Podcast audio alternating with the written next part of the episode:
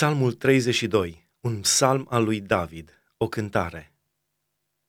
Ferice de cel cu fără de legea iertată și de cel cu păcatul acoperit. Ferice de omul căruia nu-i ține în seamă Domnul nelegiuirea și în duhul căruia nu este viclenie.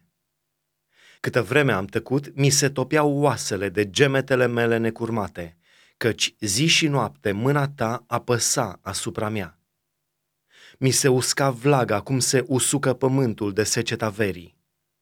Atunci ți-am mărturisit păcatul meu și nu mi-am ascuns fără de legea.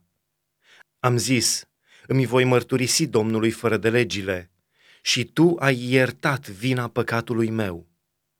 De aceea, orice om evlavios să se roage ție la vreme potrivită și chiar de s-ar vărsa ape mari, pe el nu-l vor atinge deloc. Tu ești ocrotirea mea, tu mă scoți din necaz, tu mă înconjuri cu cântări de izbăvire. Eu, zice Domnul, te voi învăța și îți voi arăta calea pe care trebuie să o urmezi. Te voi sfătui și voi avea privirea îndreptată asupra ta.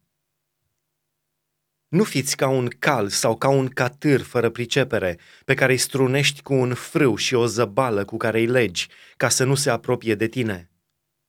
De multe dureri are parte cel rău, dar cel ce se încrede în Domnul este înconjurat cu îndurarea lui.